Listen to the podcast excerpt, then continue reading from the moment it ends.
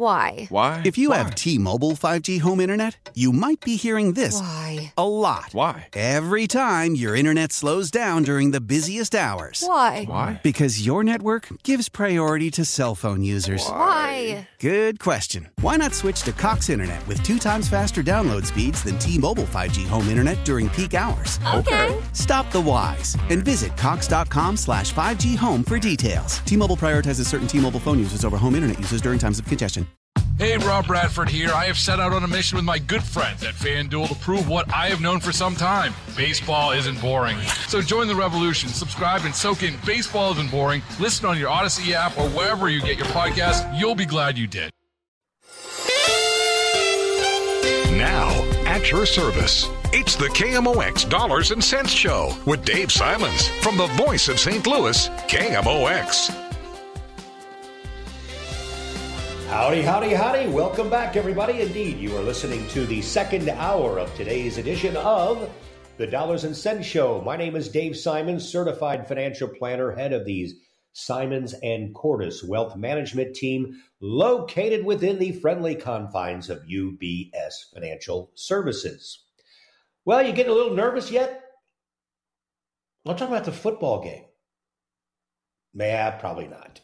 I mean, we don't. Do we have even a dog in the fight? I, I, I do in a way. I talked about the fact that we are a big Chiefs family, so yeah, getting a little bit nervous about it. But what a great sports weekend, by the way, for those of us who do love our local sports teams, and I talk about college as well. Uh, college basketball, man, I was watching live that Mizzou game, that last second bomb of a shot near half court that. Um, uh, Mizzou had yesterday, taking down sixth ranked Tennessee. Man, was that fun! It's been a fun year for Mizzou. Illinois took down a ranked team in Rutgers. I, I think overall they're a little disappointed that the, the season has not gone quite as well as maybe they had hoped. It's still solid season nonetheless. Our St. Louis Blues, man, have, they've been tough to watch much of the year, and last night's game was an encapsulation of all of that and then some against a supposedly inferior team. I don't know anymore with these Blues, but Arizona comes in and takes a two to nothing lead. You're like, oh, here we go again. We can't win at home. We score five goals in a row.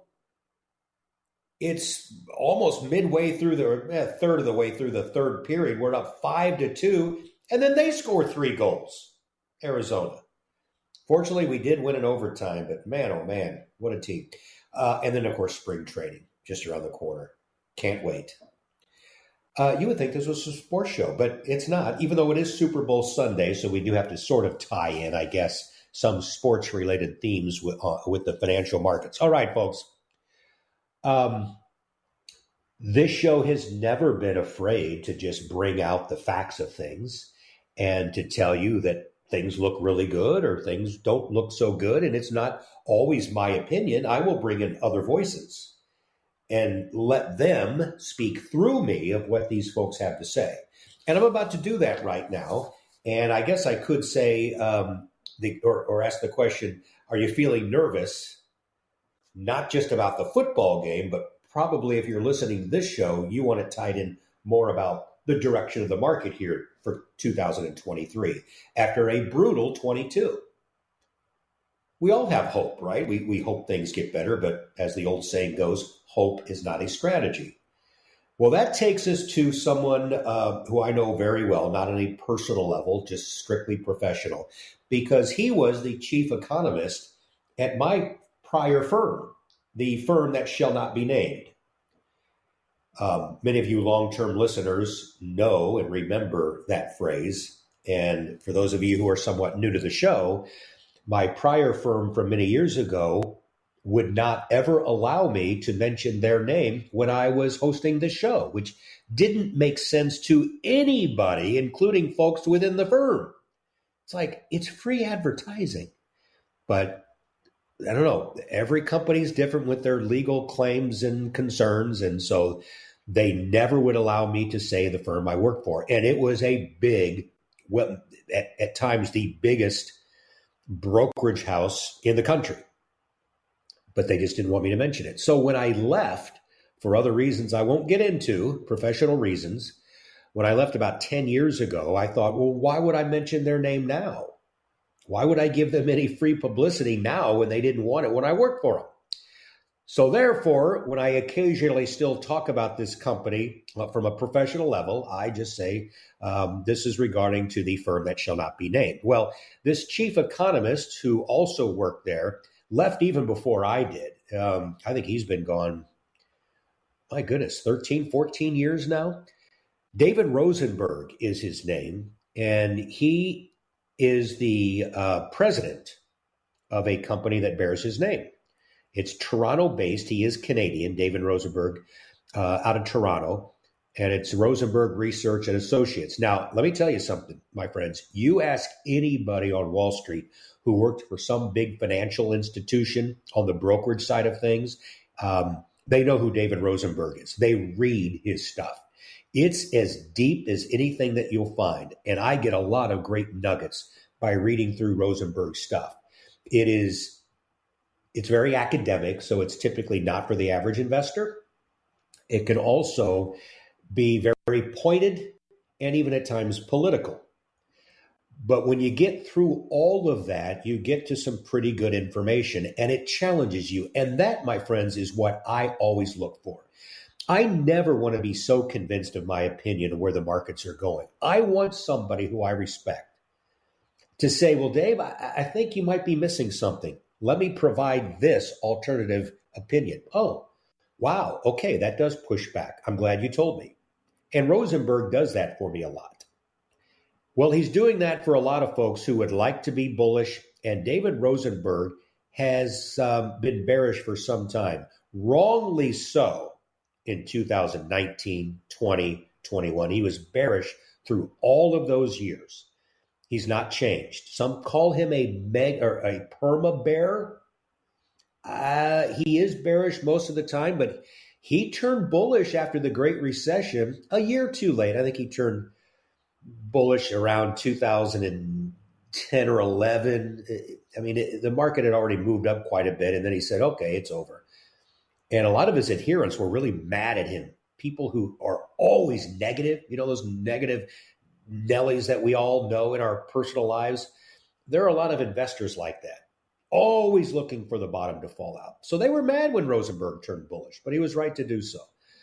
Well, he's been bearish for some time, and I, and I just think it's time to maybe share some of his opinions on his latest writing. And I and what I did is instead of looking at his research that that we buy, that we pay for, and it gets a little too in the weeds, he pre- presents a little bit more of a 30,000 foot view in an interview that he just had with MarketWatch.com. I, I consider MarketWatch one of the very best general information websites for financial stuff. There are some that are more specific, some that are more, um, I think, connected to more sophisticated investors. But I still read MarketWatch just for generalized financial information. I think they're they're very good at what they do.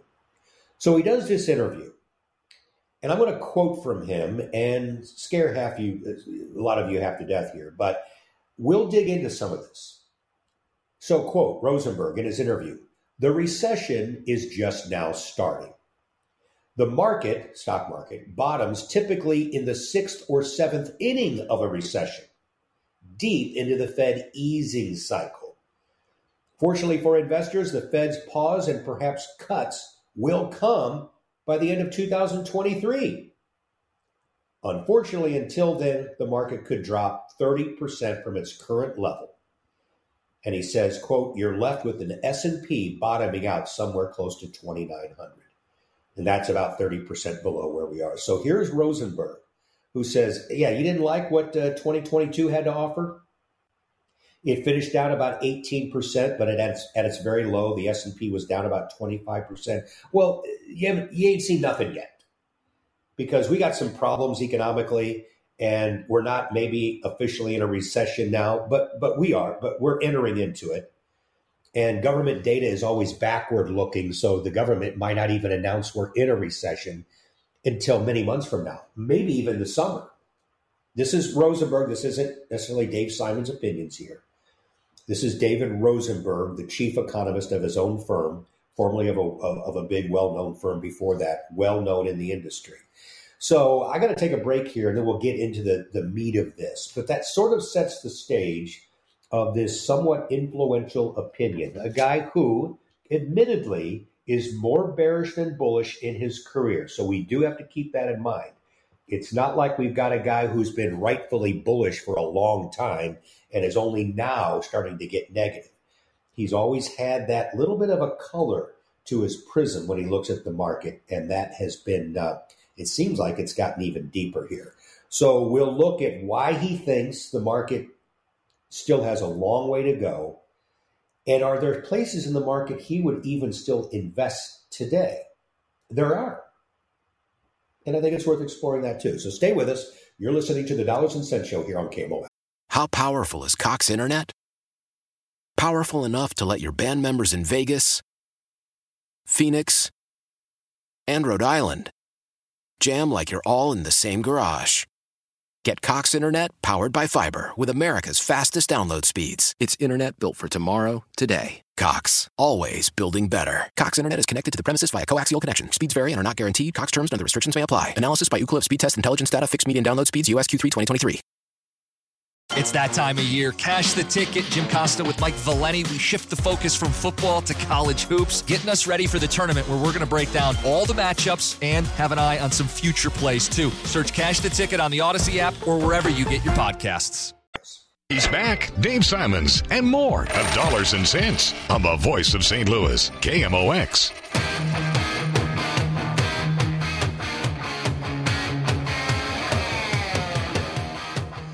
Welcome back, my friends. It's 420 in St. Louis. Dave Simons with a special remote edition. Still live, still live, but uh, not able to make it downtown. But thanks to the advent of technological advances, we can now occasionally, if we have to, host shows from our office. May not sound exactly as perfect, but you know, as I like to tell people, just focus on the information. Um, if maybe the sound doesn't quite have that same perfective quality that you might get in a real radio studio. Okay, anyway, back back at it. Um, I have been talking about David Rosenberg, chief economist at his own firm out of Toronto, well known within the industry, does tend to err on the bearish side. So we have to remember that in context as I go through some of his comments. But let's continue. Uh, before I do that, let me just again repeat what I've already talked about. He believes that the stock market could fall as much as an additional 30% from here, which is even worse what we saw in 2022. And he says it's all about an economy that's going to roll over. And there's not much the Fed can do about it. They've lost it, and it's inevitable. Um, but he says, hey, and we'll get to this, but there's always a bottom, and it's going to create some generational buying opportunities. Now, I don't share that opinion, and I'm going to explore that a little bit more momentarily, but um, I'm not that bearish. Although I did say just last week, I think the market's gotten ahead of itself. Wouldn't surprise me to see a, a corrective cycle here for a little bit, and it certainly started this past week.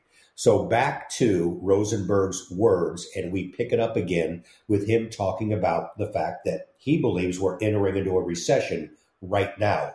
The data won't become official until months from now, but he believes it will look back and say it started in February. And he says, quote, in a plain vanilla recession, corporate earnings go down on average about 20%. We've never had a recession where earnings were up at all. The consensus is that we are going to see earnings expand in 2023. So there's a glaring anomaly. We are being told this is a widely expected recession, and yet it's not reflected in earnings estimates, at least not yet. All right, let me end there. Uh, that part. He's exactly right. It's true.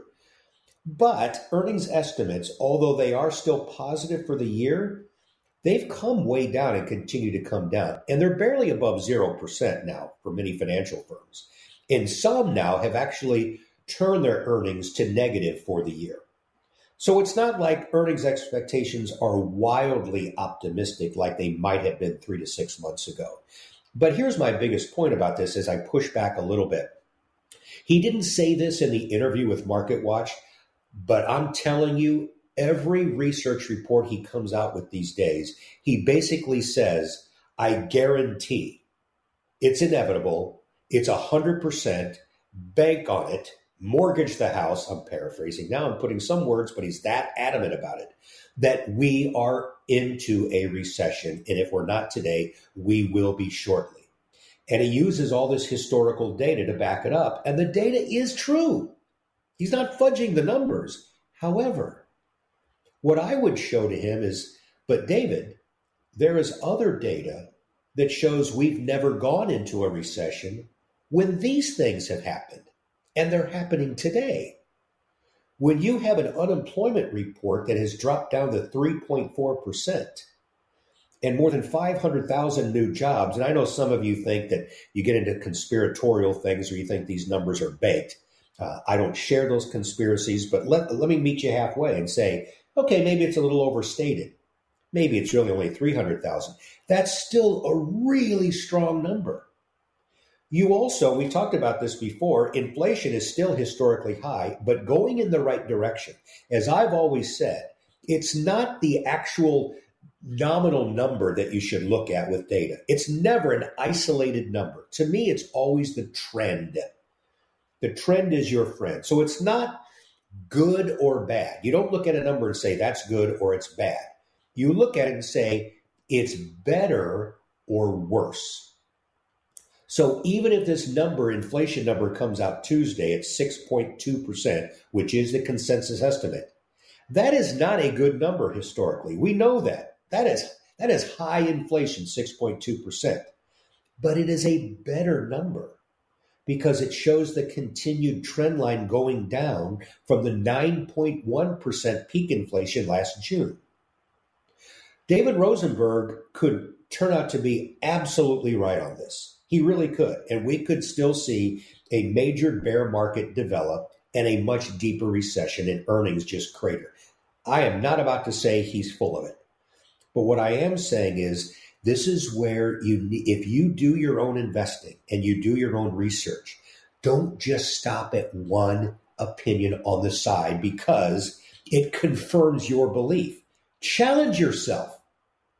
If you are really bearish in everything that David Rosenberg says and you go, "Yep, I knew it. I knew it. That's why I should just be 100% in gold."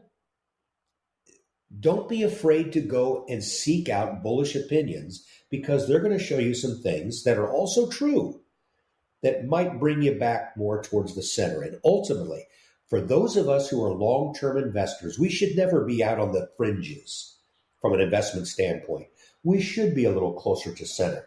I know that gets into that sounds like I'm talking politics, and I'm not. I'm talking strictly between bulls and bears, and it's okay to slowly and and um, maybe go to one side or the other, but not to the extremes and certainly do not allow that to reflect the makeup of your portfolio. All right, uh, let me continue. He, he does say this is not going to be a replay of 2008. So if there's one good thing uh, that Rosenberg can tell us to maybe alleviate some of your fears, no, this is not the Great Recession again. More like a normal recession that's going to cause the market to go down quite a bit more.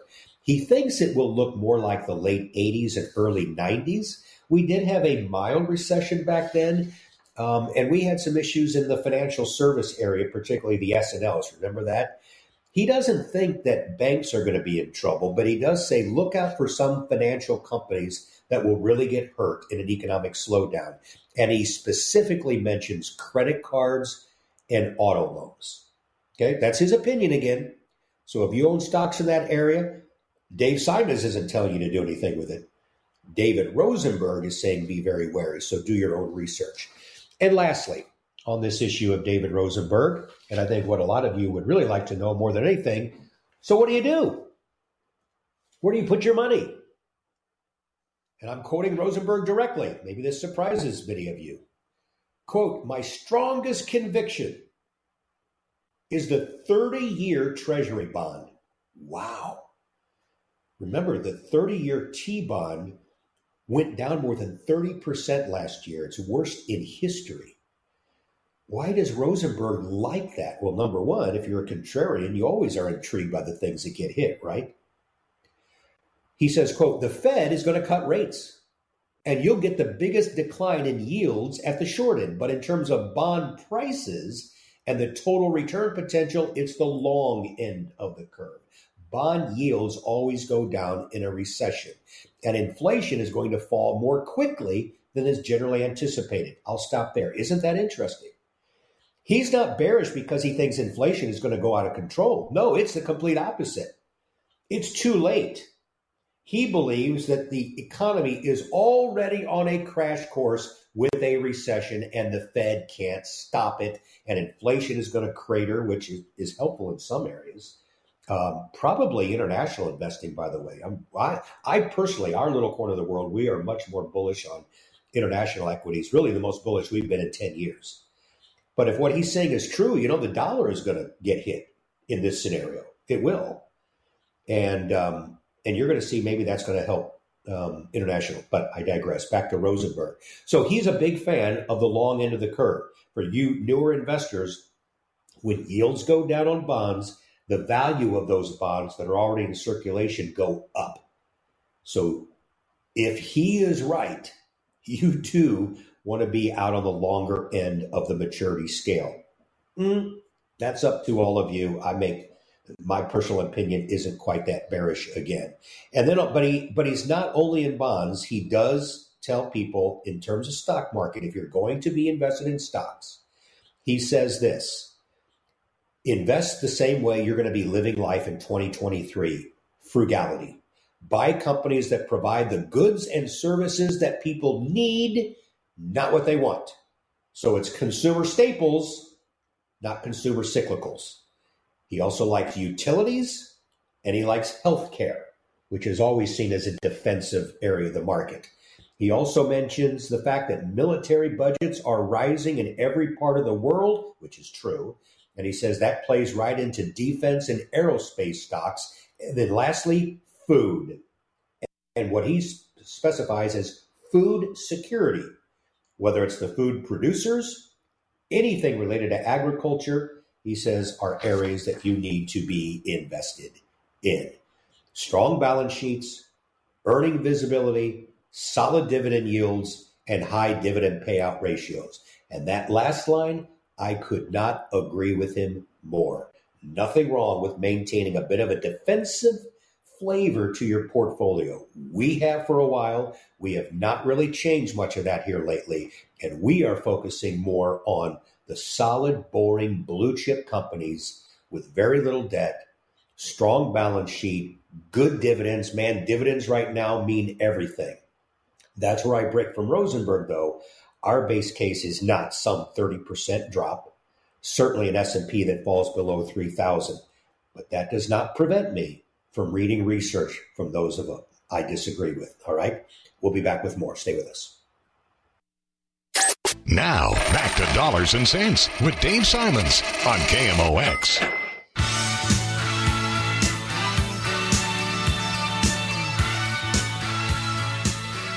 Welcome back, everybody. It's 435 in St. Louis, getting a little closer to that Super Bowl kickoff. Uh, take it easy out there if uh, if you're driving to some Super Bowl party and you might imbibe on a uh, adult beverage. Please take it easy and uh, have you seen that some states are actually, uh, they've had bills in their legislature, state legislature, to make the next Monday after a Super Bowl a state holiday? there's even a put now it's nothing has been passed and i can't imagine that something like that would be passed but there's even been talk of making it a national holiday and i read one where they would take president's day which is you know it used to be like Washington's birthday or Lincoln's birthday, and they've kind of combined it all and just said, "Oh, let's make it President's birthday um, day," and that's a that's a federal holiday. Well, no one really cares about that, so uh, let's just make it Super Bowl. Yeah, I don't like that. I like the President's Day where we can take a day and kind of make note of of those who have come before us and served our country. But you know, maybe they do the Super Bowl on a Saturday instead of a Sunday. Networks wouldn't like that though. They know that they can get a much larger audience on uh, on Sunday evenings. But I digress. We've got some other things to attend to before I sign off at five o'clock. And let's leave the stock market, shall we, and the bearishness of the aforementioned David Rosenberg and go over and talk about our homes. Yes, speaking of concern, speaking of bearishness out there, a lot of folks are talking about the possibility of home prices, some believe drop a little bit, others see collapsing. I have never wavered in my opinion, and it goes back a year. I haven't.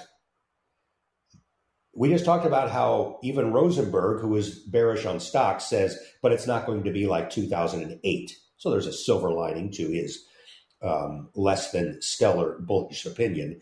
When it comes to home prices, this is also not 2008. Not even close. For one main and overriding reason, which I'll get to. But let me give you the recent data. And, and by the way, I guess I, I should tell you that uh, as a repeat, what I've been saying for the past year is that I remain uh, bullish on the real estate market. We are seeing the inevitable return to normalcy. Return to normalcy may feel like there has been a decline overall to where home prices are really dropping below where they were. That is not happening over basically 90% of the country. So here's the latest data.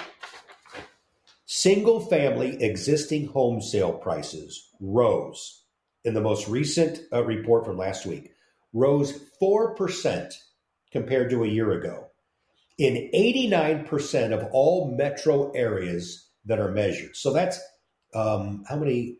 There's quite a few. How many of them? 186. So 186 metro areas that um, are covered by the National Association of Realtors, or NAR.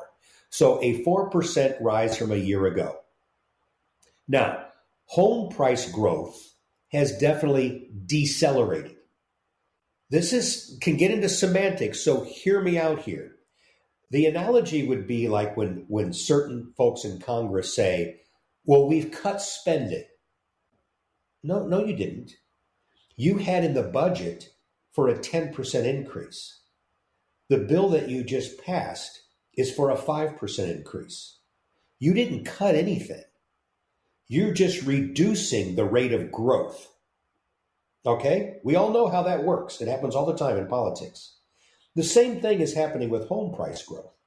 Instead of seeing double digit increases like we had been since the days of the pandemic, it's still growing in most of the country, but it's decelerating. It's that delta, that rate of change. Now, could we actually see across the board declines? Yes.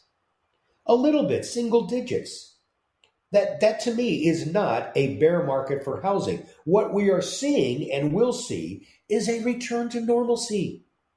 So the days of you putting your house on the market and having a dozen offers the same day, 10 of them for over what you're even asking, and five of them in all cash deals, and I'm barely exaggerating. Those days are, are pretty much gone. Now, occasionally I still hear a story like that here and there. It's still out there, but nothing like it was a year or two ago. So if we go back into an environment where you put your house on the market, you got a few people who come through, a couple of weeks later, if you're fortunate enough, you'll get an offer. It's a little bit lower than what you wanted. You negotiate and you find that middle number and you sell your home. That's normal. And we're slowly getting back to that. That's not a bearish trend. That's a return to sanity. That's what's happening. Now, are there declines? Yes. In 11% of the 186 metro areas, and virtually all of them are in areas with the most expensive housing and where the housing boom really took off. The top three declines, I should say, no, the, the top three most expensive areas in the country all are in California. Number one, San Jose. That's Silicon Valley, folks. That's your tech haven out there. San Jose, the median home price right now is 1.58 million. That's median. That's in the middle. Can you imagine that? Prices there have declined 5.8% from a year ago. Number two, most expensive area in the country. Not too far away from there, San Francisco. The median home price there is 1.23 million. Prices there have declined 6.1% from a year ago. That's the largest decline that I have found. And number three, and we'll stop there. Number three, most expensive area in the country, also in California, south of where we just talked about, San Jose, San Francisco, comes Anaheim, the Anaheim, Santa, Santa Ana, Irvine area. Median home price 1.13 million. The average price there has dropped 1.6%. Other places that have seen a drop among the 10 most expensive real estate markets, also in California, the LA Long Beach area, home prices there have fallen from a year ago 1.3%. See, they're not crashing, but they are declining. And then the one non California area, Boulder, Colorado, among the 10 most expensive real estate markets, they have seen a decrease in uh, the average home price from a year ago by exactly 2%. Now, why am I not more bearish on the overall housing market that we couldn't see some big major decline that even is half as much as 2008? Econ 101 Supply and Demand. Back in 2004, he, he actually even started 03, 03, 04, 05, into 6, building, building, building all over the place. I remember going down to Scottsdale, Arizona at that time, and it was a cacophony of hammering and sawing and truck driving. And I, I've never seen anything like it. It was just building everywhere. This was getting to the peak of the housing boom nationally. Even back home in St. Louis, housing starts going up everywhere. Supply was running rampant. People without income were getting mortgages. People who are, were able to extend themselves. We, we have revisited this ad nauseum, but we have seen nothing like that this time. So, when things started to inevitably turn in the housing market, uh oh, the curtain had been pulled back. And now we had tens of millions of new homes that were sitting empty. And a lot of construction just stopped, with some homes being half built, and companies just went away. There are, in fact, even in St. Louis, construction uh, companies and real estate companies that went out of business. Too much greed. This time around, we have a lack of supply. That has been well documented.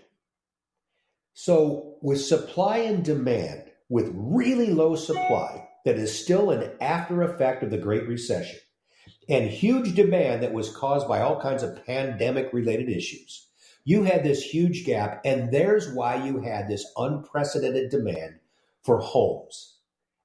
Homes that didn't exist. So you saw this double digit increase, supply and demand, supply and demand, working as always beautifully so. Well, now supply is still low. It still is low. But the equilibrium has started to even out a little bit more.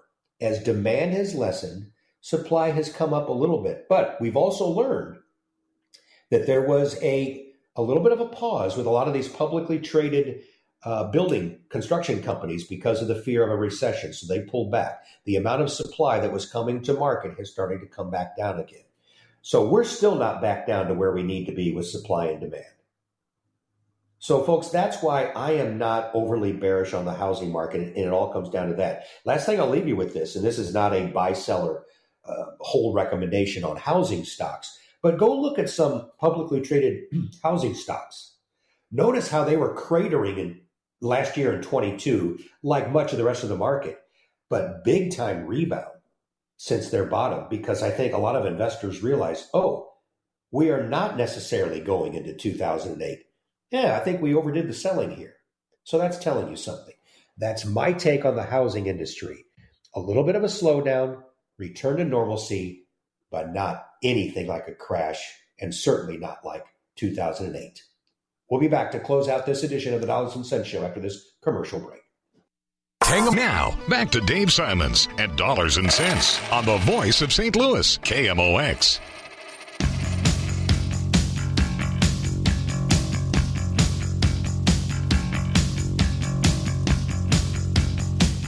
Welcome back, everybody. As we close out this edition of the Dollars and Cents Show, Dave Simons along with you. It is 10 minutes until 5 o'clock. As a lot of us on the football side of things get ready for the kickoff here um, in a few moments or so. Hey, um, I don't know what I'm going to be on next. Don't have anything scheduled, certainly not next week. Don't know when that might be. So if you would like to know, and you might have heard me mention the weekly commentary a few minutes ago, you can certainly sign up for it. Uh, as I always like to say, because these days we don't like to be spammed, we don't like to be sold something that we think we're getting um, um, to benefit us in some way. And what somebody's really trying to do is sell you something. I've been writing this commentary for now 22, 23 years. I still don't know who's on it. It's a blind carbon copy, it's placed on an email template. I write the commentary. It has to be approved by our compliance department, and then it is sent out to everybody who has signed up for it anonymously. And you will never, ever receive a single email from me, UBS, or anything, except for the commentary. And then you do with that information what you want. But it's kind of a written, condensed version of this dollars and cents show. No, no specific stock ideas or anything like that. But um, just general in nature, how we see the markets in our little corner of the world or so. So if you would like to sign up, you can just email my email address at UBS, which is David period Simons. That's David dot Simons, S I M O N S, at UBS, U, B as in boy, S as in Sam dot com. You don't have to write anything in the body of the email, just in the subject line. Simply put, sign me up for your commentary add me to your email list, however you want to describe it, and you are in for the next one on Friday. I also update people when I'm going to be on the show next, so you'll know. Okay, quickly in our few remaining minutes here. Um, I had mentioned that I like to read Market Watch, and sometimes they have some really good questions that people will write in, almost like a kind of a Dear Abby, but for financial websites. And this woman talks about the fact that her husband is 60, which is interesting because that's uh, yours truly's age, so I can certainly relate to that. And the husband wants to retire in five years. And she has heard that there is this strategy, if you will, a philosophy where you look at your age and you subtract that age from 100. And whatever is left, that's how much you should have in the stock market. So in this case, as she correctly notes, well, since my husband's 60, this age old strategy says we should have 40% in stocks. Yeah, it sounds about right by us. But we just hired a financial advisor who says that's too conservative and suggests we have 75% of our money in stocks. We then talked to two other advisors and they said yes, they also agree with an aggressive portfolio like that. Who is right? Thanks and signed off confused in Arizona, uh, in Virginia. So the person doing the Market Watch website says, Dear confused in Virginia. I told you it's like Dear Abby. I'll start off by saying, no, your financial planner is not crazy. There are thousands of ways to create a retirement portfolio and many rules of thumb that are just that rules of thumb. The strategy you saw in an article about subtracting your age from 100 is one of them. If you went with that, then yes, quite honestly, that does sound a bit low. I can't speak to this woman's own personal situation and her husband because maybe it's not low for them. Maybe it's way too low. This, but I will tell you this I have a major problem with one glove fits all strategies. And this is one of the more famous ones. It's the old subtract your age from 100, and that should be kind of a starting point for how much you should have in equities. My friends, I, I, have had clients, and uh, without going into a lot of personal detail, but uh, well into their 80s who are among my most equity heavy investors. Now, it's not something that I necessarily recommended to them right off the bat. However, they don't need the money. In fact, the only money they ever take out is the stuff that they're required to through their required minimum distribution or RMD. And many of them will say, I don't even need it. I'm going to give it away to charity so I don't have to pay tax on it. As you know, you can do that uh, if you're RMD age. Then I've got others who are on the younger scale, um, who are uh, some of my more conservative investors because it fits their risk profile. And their goals are much more um, uh, uh, low key, is maybe not the right word, but you know where I'm going with it. They just don't have goals that require much more than a three or 4% return, and they don't want to take the risk. I have a fiduciary responsibility as a CFP. And the last thing that I would ever do is pull up some one glove fits all strategy and, and say, look, you're 50 years old, so you should have 50% in stocks. Maybe you should, but it has nothing to do with that strategy. It has to do with your reasonable assumption and what we need to get you for for your retirement. Um, what are you? What is the purpose of this money? I love to ask that question. What is its purpose? It does have utility. And things with utility have purposes to them. What do you want this money to do for you? And how are we going to accomplish that? So I know that a lot of you think about this. Well, this is my age, and perhaps this is how much I should have in stocks. It's a great question to start with. But just know that your next door neighbor, who might be the same age, should probably have a different equity uh, allocation than you. And it doesn't mean that one is right and one is wrong. It means it's right for you. And the allocation is hopefully right for your next door neighbor. That's what you have to do to develop your financial plan, whether you do it with yourself or someone who can help you. All right, folks, thanks for joining me. Hopefully, we'll talk to you again in a few weeks. Enjoy the Super Bowl and enjoy the rest of your week. How powerful is Cox Internet? Powerful enough to let your band members in Vegas, Phoenix, and Rhode Island jam like you're all in the same garage. Get Cox Internet powered by fiber with America's fastest download speeds. It's internet built for tomorrow, today. Cox, always building better. Cox Internet is connected to the premises via coaxial connection. Speeds vary and are not guaranteed. Cox terms and other restrictions may apply. Analysis by Ookla Speed Test Intelligence Data. Fixed median download speeds. USQ3 2023. We all agree that reducing carbon emissions is a good thing. And once again, Toyota is leading the way. We hear a lot about fully electric vehicles, and Toyota has them, with more coming in. But we also know a BEV is not for everyone, whether it's because of cost, range, or concern about finding a charging station when you need it. Plus, the raw materials used to manufacture batteries are limited.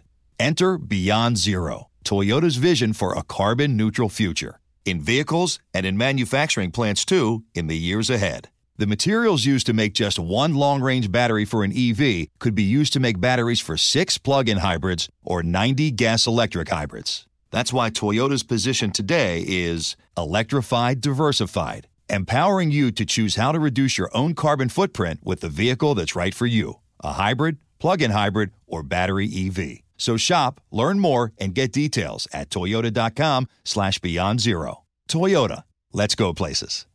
It's that time of year. Cash the ticket. Jim Costa with Mike Valenti. We shift the focus from football to college hoops, getting us ready for the tournament where we're going to break down all the matchups and have an eye on some future plays too. Search Cash the Ticket on the Audacy app or wherever you get your podcasts.